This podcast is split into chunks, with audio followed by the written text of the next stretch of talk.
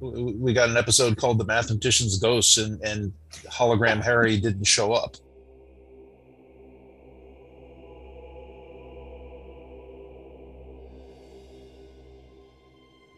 Welcome to season two of Star's End, a podcast dedicated to Foundation, Isaac Asimov's classic science fiction series.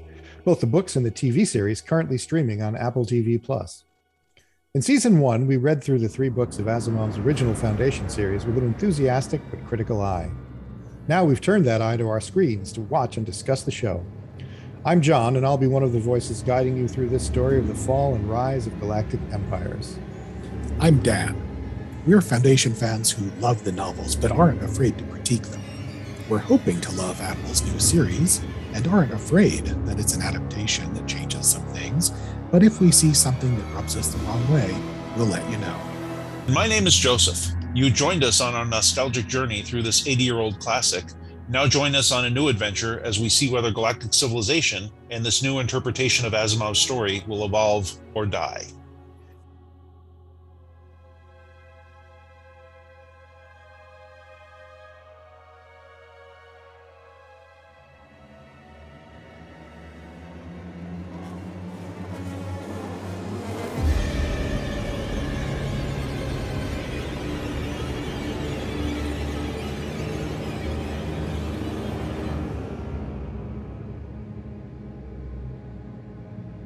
This week we get episode three of the Foundation TV series, The Mathematician's Ghost. But first, let's take a quick look back at episodes one and two and, and uh, give a few extra thoughts to those things that maybe came up in uh, in reflection upon further review. Uh, Joseph, you had a uh, had some thoughts about about the death of Hari Seldon shockingly saw at the end of episode two. Yeah, because when I was um, when I was going back and thinking about it, and actually going back over the the going back over the episode and trying to figure out what the hell was going on, it struck me that I think a, a key moment there is when Gaal is talking about how Hari's math isn't complete. Hari's math has holes in it. Ultimately, I don't think that's the case. I think I think actually it's the fact that you know Hari is presupposing that there's not going to be any psychohistorians on the um, on the foundation because we know from the books that that will um, ruin any predictions that are, are, made if, if the the people who are being ob- observed you know have too too much of an idea what's going on. And so the fact that he's there which is uh, john as you just pointed out that he wasn't expecting and the fact that gaal's there is actually a problem and is probably you know throwing off the math if the foundation is going to work, I think they have to get them off the ship. I think that's that's where the plot to murder Hari comes from. I mean, and it, it explains so much. It explains the wandering around wistfully where Hari wants his favorite shirt, even if it still has a stain in it, and and you know, giving that awkward speech of thanks to the the folks who did the laundry. You know, I mean, it explains being a little bit more gregarious than usual at the ta- you know at the table. It explains Raych's weird change in behavior. You know, he and he and Gaal are sitting looking at that that um that sunset, and he's he's crying, and he's not answering questions. You know, he's not responding to things like uh, about them raising the kids that they're they had been planning to have. Yeah. Also, you know, the small question of him murdering Hari, slightly right. out of character. Oh yeah, um, completely out of character. Really. Yeah, no, I am joking, um, but but I mean that that's right, and um, I think it does also open up a question that uh, you know that comes from the books, which is, as we know from the books, there's not one foundation; there are two foundations, and the second foundation is the psychohistorians, the mental scientists who are the guardians of the plan.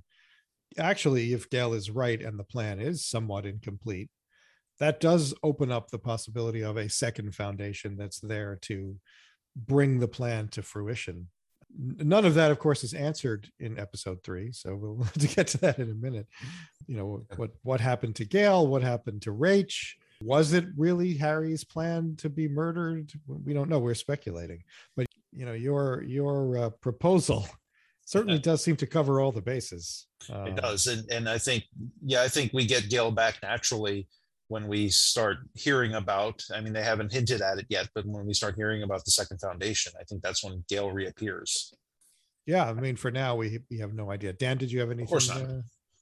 Yeah, no, I, I, I'm in favor of this theory. I, I, I'm kind of suspecting that Gaal is going to end up being the first, first speaker of the second foundation. There you go. Um, I mean, it's, it seems like you know she, neither she nor Hari can be allowed to make it to terminus because they don't want anyone who knows psychohistory there. It wouldn't work.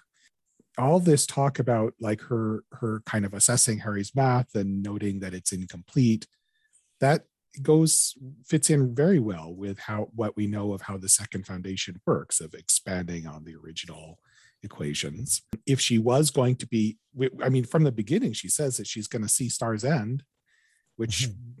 Probably means she's stuck back to Trantor. And uh, yeah. sorry spoiler alert everyone. And yeah i mean it it all it kind of fits right? Um so I, I and and other was well we'll get into this with episode three in a minute but she's narrating everything that is happening on terminus without being there there has i mean how would she know this it, it seems likely that she would know that from a perch at the second foundation so I, I think we're going in that direction too. Uh, and so I, you know, kudos to Joseph for seeing that. Yeah, yeah, no, that that all sounds right. And and I'll go back to that lunch, by the way, with the uh, the little argument between Hari and Raych, which seemed very contrived. Mm. And at the time, when when I saw Raych murdering Hari, and I my mind immediately went to, this is part of the plan. I kind of felt like that was part of the plan too, to give people mm-hmm. some kind of a reason why Raych might have been angry at Hari I mean, it's pretty paper thin and transparent, but maybe they did that just to, you know, to give Raych the ability to say, "Yeah, I was mad at him, and that's why I killed him," and not to tell everybody the the true story of why he had to kill Hari. I, I don't know. I, yeah, yeah. I, actually, that I, I think that that that's that's a good call because I just sort of assumed that Ra's was out of sorts because he knew you know he was brought into the plan and he knew he was going to have to kill Hari, and that you know bothered him, but actually making it part of the plan works really well too actually probably better. All right so let's let's move on to the mysterious episode three which you know I, I, before i even say anything about it i'll just opine that in a in a 10 episode season they just chewed up an awful lot of time on some things that looked like they could have been dealt with a little quicker particularly the first half of the episode which was all about Brother Day, Brother uh, Brother Dawn, Brother Day, and Brother Dusk, and the uh, Brother Dusk reaching the end of his life and uh, and dying and being replaced with a new Brother Dawn. We also got some backstory about Cleon the First. We saw a few scenes from 400 years ago. Uh, there was Demerzel still there, uh, 400 years before, and and some of we got some of her relationship with the emperors. You know we got some of the brother dusk's continuing uncertainty about the future of the empire. So we see kind of his last day. We see him going through getting gifts from his brothers getting his special suit having his last conversations and ultimately stepping into a light beam and getting vaporized i thought it was actually interesting we could talk about this in a minute it, it seems unlikely to me that this was just a throwaway that as brother now called brother darkness is walking towards the light to get vaporized something happens with the baby brother dawn mm-hmm.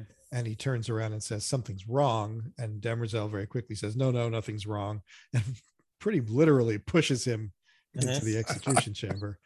Um, but that's got to come back up again. There's something going on with that brother that brother dawn uh, who we see in, in that final coda. We see him erasing that last mural that brother dusk had made the night before he died and said oh i outgrew that. And, and just erasing yeah that, that, we, that hurt actually. that did hurt didn't that? Didn't that? Yeah, it really and then we switch to terminus um, and we see the colony being founded we see the colony being built. Most of the story is about salvor hardin. We do see salvor hardin's um, love interest who is um, kind of a proto trader i thought.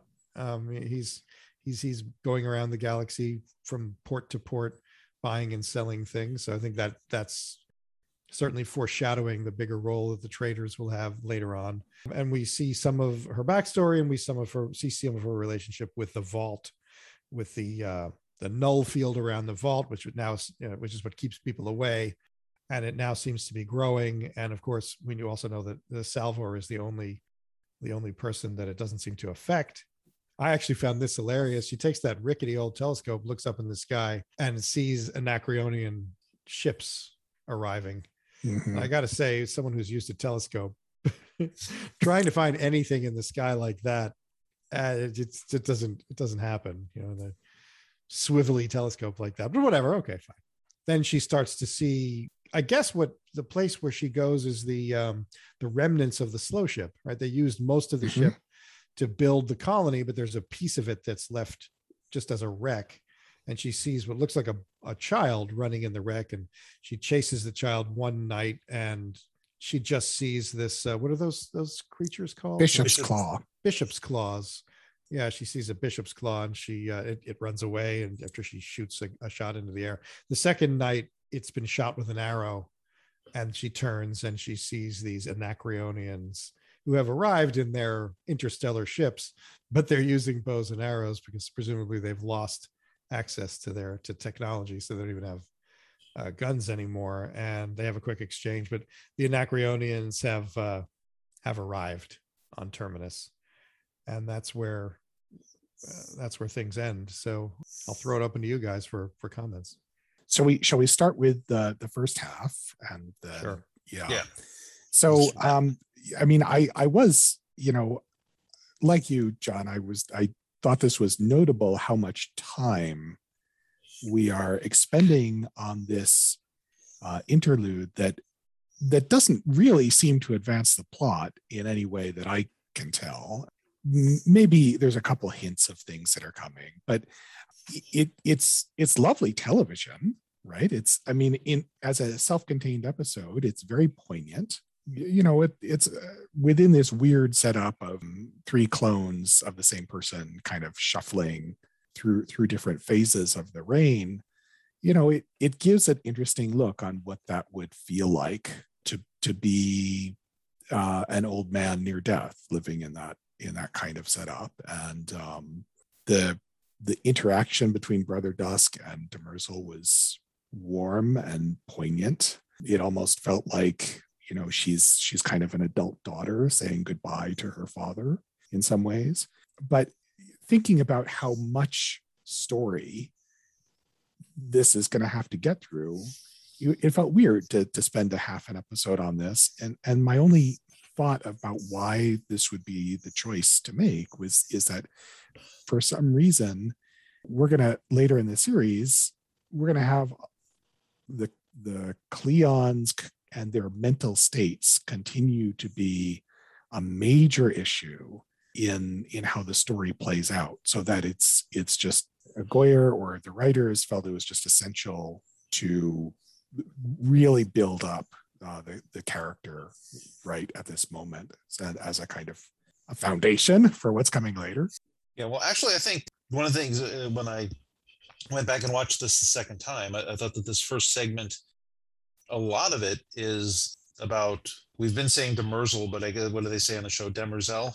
Demerzel, I think they call it. Yeah, yeah, Demerzel, because you didn't. I mean, she seemed like you know a chief of staff or something before. This looks so much more like she's at the center of things. I mean, she ran the empire mm-hmm. while you know baby Cleon the second was growing up and she just you know seems to be the one that's engineering things she's the one that tells dusk well you better go to your fitting you know she's the one who you know carries him back to his um you know i mean this is also a you know a, a, like she has a duty of care carries him back to his um his bed and on his final night after he falls asleep painting you know and there's i think a lot of little hints that she's actually engineering things rather than just you know being a part of things.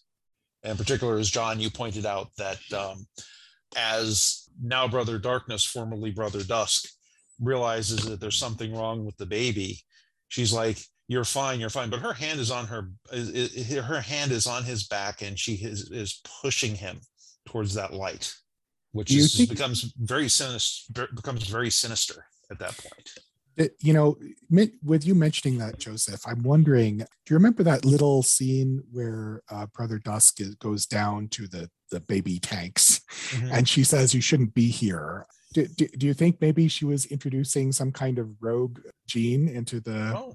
into the into the baby? Maybe didn't some, didn't think about it. I didn't yeah. think the song was that bad, but yeah, the song. I actually thought the song was significant, and and I'm going to refer back to the books in which we know that Demerzel is a mind controlling robot. Mm-hmm. Spoiler alert. Um, although she does it, she tries not to do it that often. Um, she is able to manipulate people mentally, and I kind of had the thought that that lullaby might have had something to do with that.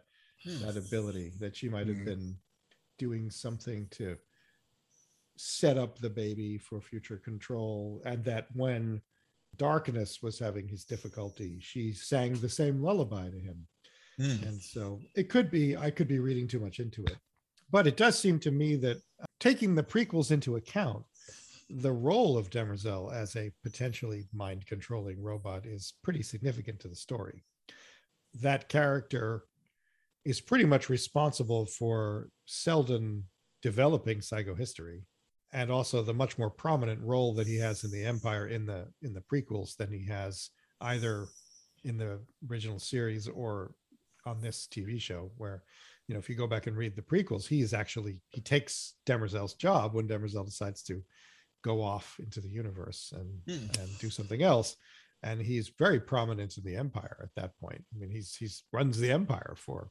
quite some time. There's no hint of that here in the TV show. But again, that's that's all sort of left open. But I, one thing I do want to say, even though I've been talking for a while, the image that we get of the emperor, of this three-person emperor, it's very inward looking. It's very insular. There is no contact with anyone other than Demerzel. Mm-hmm. They talk about the empire like it's indistinguishable from themselves as you're saying, Dan, about the, the fact that their mental health is going to be important, they are not living a particularly mentally healthy life. It's very solipsistic. It, it's very much like only we exist and everything else is just outside of us. And that whole ritual and everything, it's all about, it's all inward looking. Yes. Yeah. Their their only contact with with anyone other than Demerzel is is the servants who are uniformly depicted as cowering in fear of their lives. As uh, well they should be. Look what happened to that guy who's restoring the painting. Yeah. Right, right, right. So yeah, it's you're you're right. I hadn't thought about that, but it is quite the um, the weird and isolating and unhealthy environment for them to be in. They need to uh, get out more. Yeah. yeah. yeah, they do. They um a theme that I saw sort of saw, running through this episode because of course this this whole episode is sort of backward looking. You know, when they were visiting the remnants of the Star Bridge, and they're um, talking about well, actually, Dusk is afraid that they're going to be forgetting Cleon the First's vision, and you know, and the, the Star Bridge is one of his great accomplishments anyway, so you know he, he's afraid of, of losing, losing Cleon the First. You know, th- this this big monument to him, and Dusk is saying, "Well, we're going to build a bigger monument to him just for you." And you think, based on the fall of the bridge, you think, well, what about those hundred thousand people? Million, hundred million, please. Hundred million. You're right. Hundred million. Sorry, you're absolutely right. Shouldn't they? You know, shouldn't they build a monument? I mean, here we are you know, and I don't think this was I don't I don't think this was by accident, but you know, this is 19 years after the Starbridge bombing. Here we are, you know, 20 years after 9/11. I think they're clearly trying to draw a parallel here. I'm wondering if we're we're going into something that's going to be much more about, and actually, we probably will jump ahead in time, so we won't. Maybe some subtle things about current politics, in particular, in particular, current politics turning its back on the um, on the past, which there's tons of, of, of evidence of that, you know, starting with Newt Gingrich and then, and then, hmm. you know, looking at, uh, looking at Mitch McConnell at the moment, that makes the uh, wiping away of the mural at the end. Oh, I've grown out of that. Just, I think all that more striking.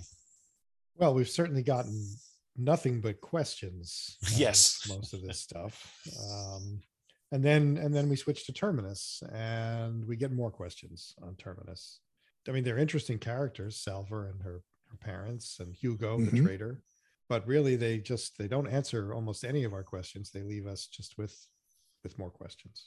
So i i think i should say what one thing that i liked about this uh, episode uh, there, there are many things i like. There's a couple of things i'm wondering about uh, but one thing I liked is that we're kind of back on track with the books, right? We we clearly have the same first crisis that is brewing of you know the infant foundation being menaced by its more powerful neighbors, uh, in particular Anacreon at the present, which we get just at coming up. They, they're there at the end of the episode it's kind of comforting to re- to return to the books uh, after by this point, like you know, an episode and a half of being completely off script. And so, you know, I, it's reassuring to know that kind of the the Asimovian psychohistory is still the whole the plan is in place, right? It's moving forward in a way that it should. um, so that's good and I feel I feel safe and reassured. yeah, and I I think that Hugo, who is totally not Han Solo in any way, shape, manner, form, is going to take his ship and uh, and and do the Kessel run in under twelve parsecs, and, possibly communicate with the other neighbors and and uh, and be somehow instrumental in that. Um, it is interesting that they brought the vault into the into the crisis. That that Salvor speculates that the reason why the vault is acting up is because it senses the crisis. I thought that the total helplessness of the uh, the the of of Lewis Pirenne and the the rest of the Terminus people uh, was was pretty faithful to the book. I mean, they they they just think, well, we'll just call the Empire and they'll they'll come yeah. and and bail us out of this. I mean, it's preposterous to think that that. I mean, even, even no matter what you might think of the empire, to think that that was going to happen was just preposterous. But you know, they had one communication satellite which is taken out in the first five seconds, yep. and uh, and they're cut off. So that that was that was pretty true to the to the book. I agree with you, Dan. Actually, I I also feel like yeah, okay, we're back on we're back on track, even if they've changed some of the details. And as I said before, I thought that the Anacreonians flying over in interstellar ships, but using bows and arrows was kind of a nice touch. I mean, it, it, sounds funny, but it, it kind yeah. of is. You know? yeah. well, they they do like their wood. yeah. I, well, I, I, as I mentioned on Twitter, I'm very glad that they have ditched their their tree cosplay. Yes. Um, yeah. I looking at the still from the next episode, it still looks like they're using a lacquered wood based armor uh, if you just look at look at the the one still that's appearing as the, the, the placeholder for you know once you go with the trees you just you never yeah. you never give them up. Yeah. Um, let me ask you guys a, a big question about the the most mysterious part of this which is that little boy running away into the hulk of the the deserted uh, spaceship that brought them there. And this happens twice and then each time Salvor follows him in, and instead of finding a boy, finds a bishop's claw.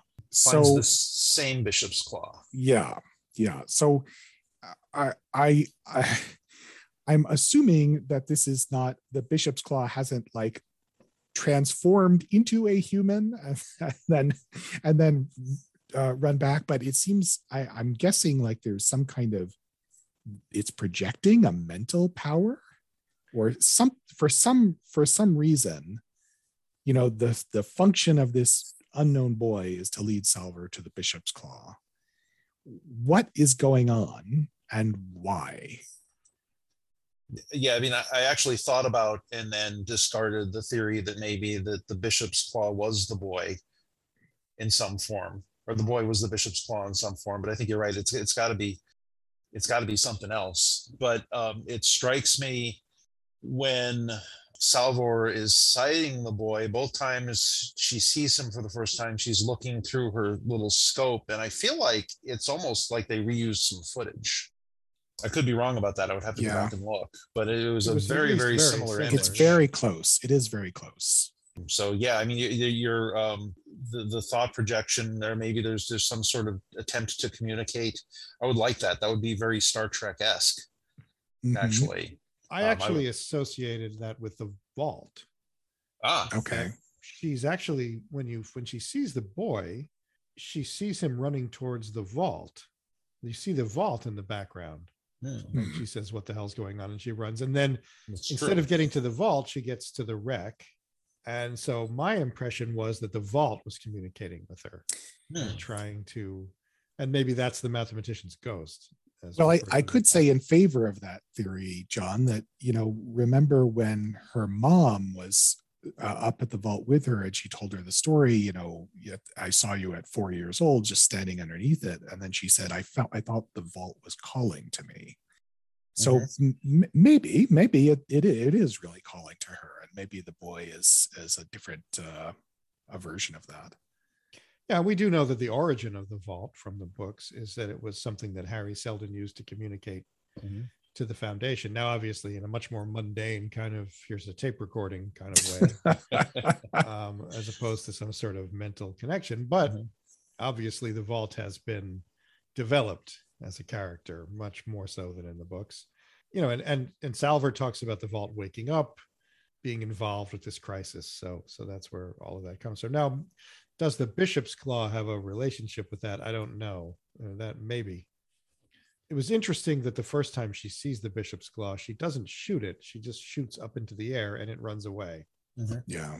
And we've certainly been given the impression of these bishop's claws as being super deadly, you know, just will attack you and kill you.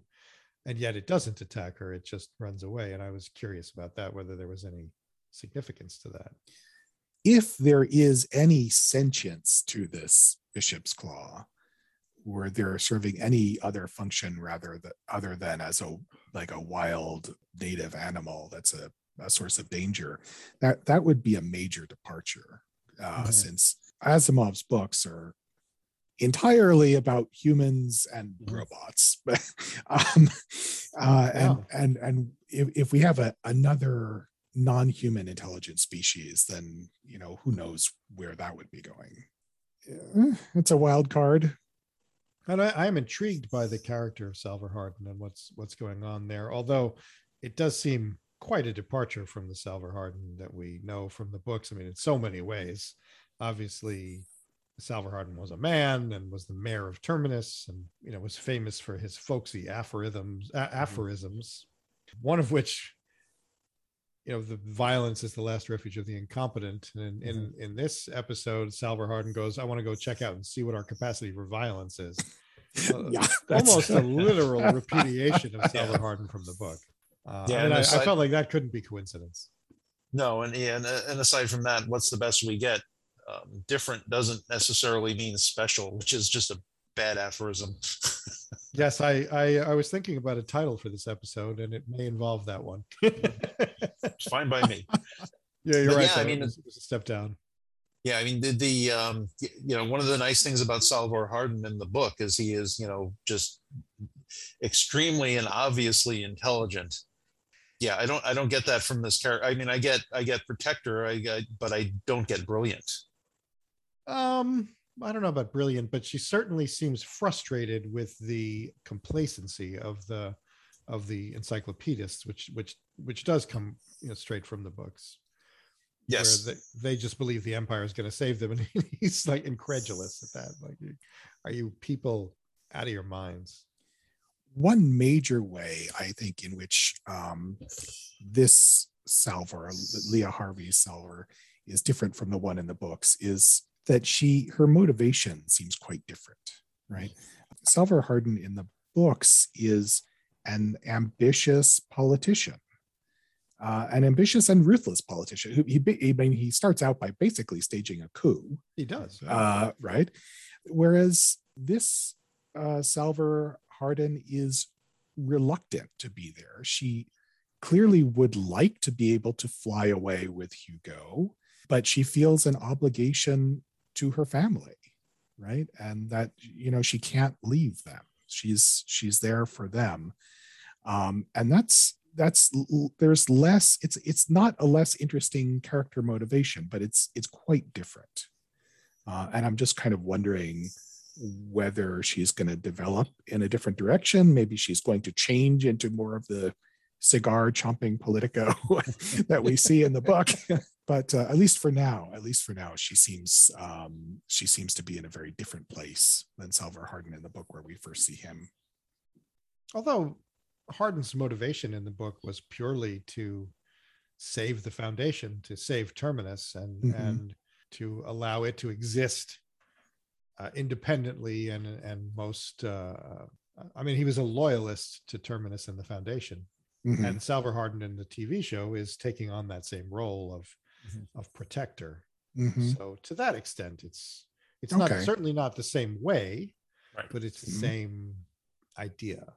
yeah Yeah, so I mean, both the first half, which you know was all about the emperors and was interesting, you know, and it was all about the stages of the emperors, and the second half here, which did finally move the story forward, but it, it did take a lot of time to get there. I'm still left with the idea that we only have seven more episodes of this season to go. I'm I'm not sure how far along they can they can go. I mean, maybe they only go to the first, you know, the, the resolution of the first crisis with Anacreon. I, I don't know. Yeah. Well, I mean, they must be. going to take us any further. they must be having they, they must be planning a long game if they they are serious about 80 episodes five books um yeah i mean i think we'd be lucky to get to the end of uh of the first foundation book at the rate we're going Yeah, I mean, he's going to need 80 episodes to get Yeah. this thing. Uh, David Goyer is going to need 80 episodes to get the to get this story out. See, just seems, you know, as we've said from the beginning, seems very optimistic. Um, but I mean, I hope I hope so. I, look, I I like it, and I I want to. I'm still once again by my test. Am I? Do I want more? Am I? Am I looking forward to the next episode? The answer is absolutely yes. I I really want to see where they're going with this thing. And I'm I'm kind of want to see how much intersection there's going to be between the book and the and the TV show. Like where where are the two going to meet and then separate and then meet again? Uh, because it does seem like it's doing that a little bit. Yep. I was actually disappointed that we didn't get more Lee Pace in in this episode, despite the fact that the story was the Emperor's story. It was mostly what's his name, Terrence Mann, who played Yep. Brother Dusk, who, who was featured there, Well, which is was- fine. But I, I there's who also was playing brother day who was the right, right, he yeah. was. It was. They did credit a double for many. So a lot of scenes, I think in a lot of scenes they did kind of cut them both in, Mhm. but I think in a lot of scenes they used a double so that they could do it in, in practical effects instead of having to having to recut the episode. Mhm. Yeah, but I, I'm looking forward to seeing more Lee Pace. I mean, I think he's he's uh, he's definitely been set up as the uh, antagonist to the Foundation, uh, ultimately behind the Anacreonians, and I want I want more of him. You know, so let's let's go, folks. I, I fully expect to see more of Jared Harris. By the way, I can't believe that he was in it for two episodes and out. yeah and i can't believe that we got a we got an episode called the mathematician's ghost and and hologram hari didn't show up oh, I know. that that was cheap that because i mean look you end episode two with him getting stabbed right and then you make us wait a whole week with seeing that you know that mm-hmm. episode title the mathematician's ghost and i'm expecting a ghost right or, at least a at hologram least- at least a hologram, or at least, you know, I don't care if it's Lewis Pirenne in a Hari mask, and then some kid comes along, they they tear the mask off, and he says, I would have gotten it away away with it too if it hadn't been for you meddling kids. You know, I want a ghost, and the ghost was just metaphorical, and oh, we I mean, always living barely metaphorical ghosts. at that. I mean, Yeah. come on, come on, like Gaal, don't don't don't wax poetic. So, what's the title of next week's episode? Do we do we have that yet? I think it's Okay, I'll let- barbarians at the gate. It's Oh, yeah, it like is that, Barbarians yes. Yeah. at the Gate. Oh, come on. well, I mean, I think we might get some actual barbarians. We right? we So we are. I'm sure we are going to get barbarians. we've already got barbarians. Uh, so, uh, yeah, Yeah, I, yeah, it'd be nice to they- see if we we actually got a gate. I don't think we'll have a gate though. maybe the gate is the field surrounding the vault Hmm. Well, no more of this metaphorical stuff. You know, Dan, I think wants a gate. He wants Yes, swinging I- Mhm. I demand truth in episode titles. yeah we'll, we demand literally defined areas of doubt and uncertainty. exactly. oh my gosh. Okay, so actually, I wanted to ask Dan something if uh, if I can Sure. jump in here because you're our you're our, our big encyclopedist. Yes. What's your take on these conversations? That you know, that we've seen two meetings now of the encyclopedists. Yeah. And they don't seem to be talking about encyclopedias. They, they're talking about clocks. Yes. Um, so, uh, yeah, so we get this debate uh, about whether um, you know a sundial or a water clock would be good to best to revert to after the collapse of civilization. And I guess the conclusion is we should go with sundials because you aren't guaranteed of water on any planet. This this is Bizarre. Uh, yeah it is kind of weird. Like this is it, it it sounds as if they're preparing like low tech ultra low tech colonization missions rather than an encyclopedia.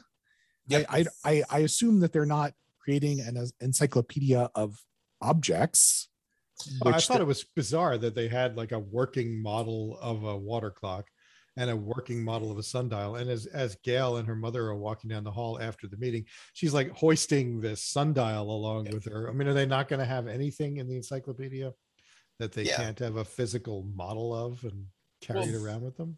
yeah i mean and it doesn't make any sense so they're like well where are the survivors going to be right and uh, uh, you know so yeah what if the survivors are on a planet with no water? They can't have a water clock. Well what if the survivors? That's not are, their biggest problem. right right. What what if the survivors are on a planet with with with no with, with three suns or something?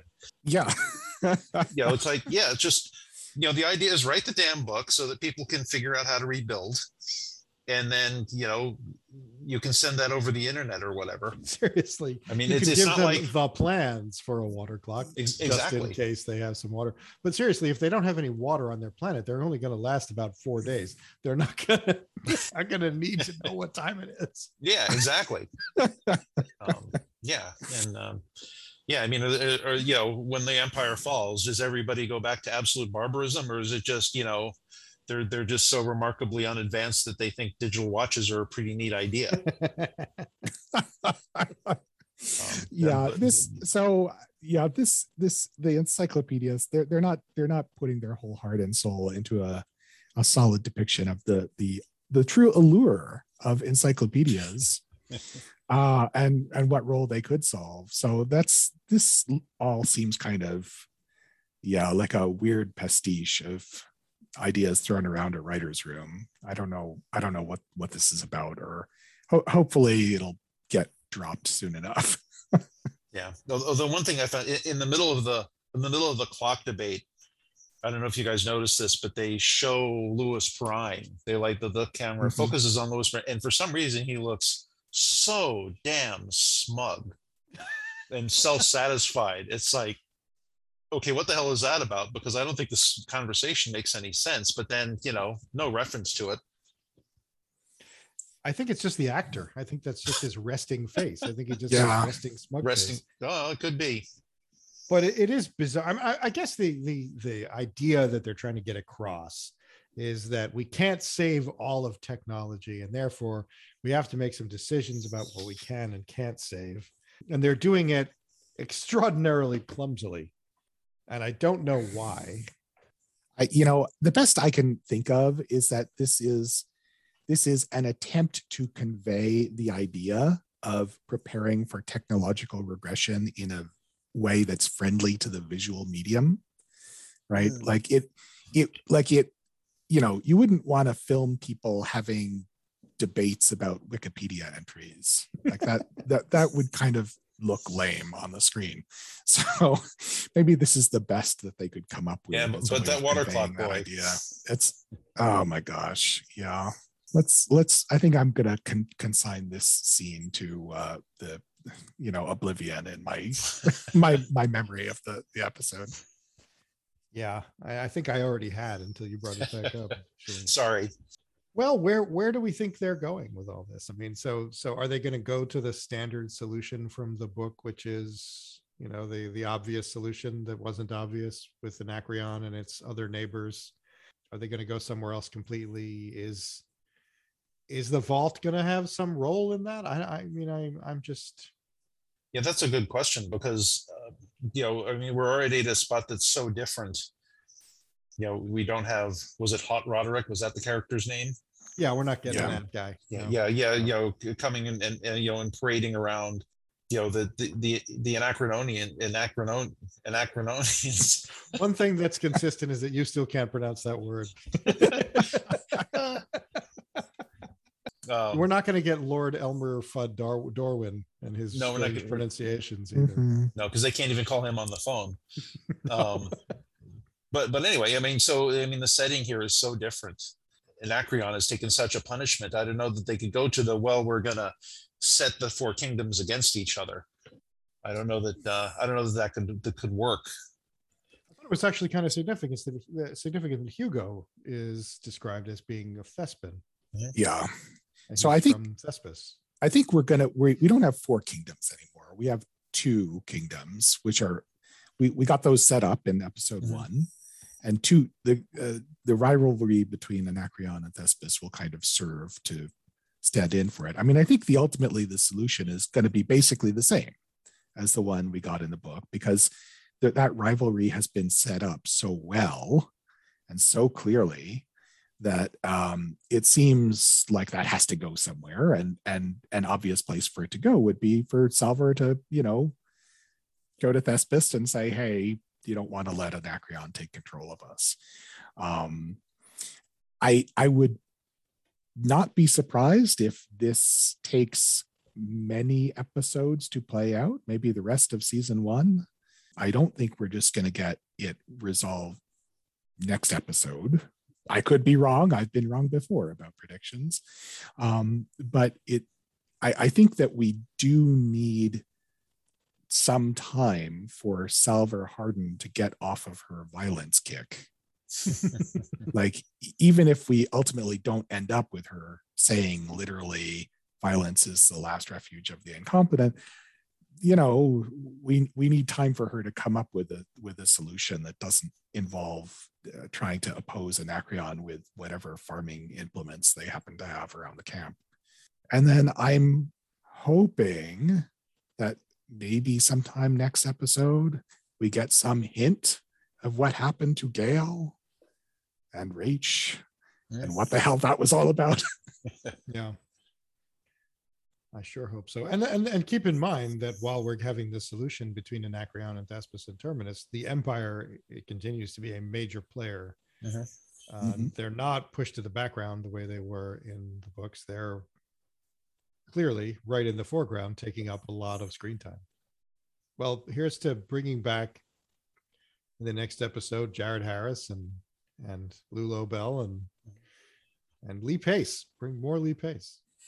My, I still haven't given up on Hari uh, doing some twisting, doing some martial arts, but I, I think the possibility is fading pretty strongly into the background. Well, they're good at nonlinear story storytelling, so you never know. Sure, they might do a, a flashback to That's young right. Hari getting Young Hari kicking some ass. Term- on Trantor. Yeah, kicking some ass. All right. Well, maybe on that note, we should uh, we should dig in and and and wait for the next episode. I was disappointed that they didn't drop it early this week. That they they made us wait until Friday. could i just uh, offer a note of levity Please, please. I, I yes, I would love Yes. a note of levity. Me too. Because- I've got nothing you've got nothing so as far as, as far as levity. so my note of levity is is actually i'm going to go right at the heart of the problem and i'm going to take the supreme moment of pathos in this episode as a moment of levity instead so this is when um this is when uh demerzel is uh uh ushering brother dark to his end Yeah. and you know it is if you're into it and you're you're following along and it's very poignant but it's also ridiculous in a way like just the way she insistently keeps kind of tugging at him and pushing him along and then i i just honestly when she started singing the lullaby to him i knew that i was supposed to feel so sad and poignant but i just i couldn't help laughing at the thought of singing this lullaby to an old man as you're you're pushing him to his death. like I wish she had come out with words, you know, like like go to sleep, old emperor. It's time to step into the atomizer. and you know, I I kind of I I hope that we'll get a little bit of uh, of actual singing from Demerzel in the future. You know, hopefully we'll see her pushing other things to their death. Yeah, Because she's I like that. actually become a little bit of a sinister character, Hmm. and uh, Yeah. I, a- as I, I speculated last week, I mean, her relationship with the the Asimovian three laws of robotics seems to be very tenuous. I think, as I said in the text messages with with the you guys, the the zeroth law, which is the one that you know that says that she has to to defend and protect humanity, and not harm humanity, is doing a lot of heavy lifting here because she is responsible for, at the very least, I mean, she didn't stop the emperors from taking their revenge on Anacreon and Thespis, which presumably killed hundreds of millions of people. And then, yeah, she's pushing Brother Darkness. She's like, yeah, it's time. Let's go. Get in there." yeah. Yeah, I mean, and how many more things has she in like that? She been has she been complicit in giving that she says, "Oh, you guys always end up here." yeah, exactly. exactly. yeah i i i i feel like we're not going to make sense of her without without just ditching the three laws i don't She also I feel hasn't like those bought a new aren't gonna dress in 400 years. Let's let's face it. She's still wearing that's the same true the same exact dress she was wearing 400 years ago. I saw something on Twitter today about a lot of people saying that they are now standing with Demerzel. They're standing Demerzel, um, if I understand that term correctly. Standing her with who though? Uh, oh, um, not shipping her, but standing. her. Oh, I'm sorry. I'm sorry. I, I too have do not know the Yeah. lingo. I have trouble with that one too, sadly. um to our listeners in case you haven't noticed we are old guys we do not know the, the ways of this mysterious thing called the internet We are Brother Dusk, Brother Dusk, and Brother Dusk. Oh, maybe, maybe I'm Brother Darkness. I don't know. And on that cheerful note, maybe we should wrap this up and, and get back to anticipating the next episode. Sounds good. all right respect and enjoy the peace fellas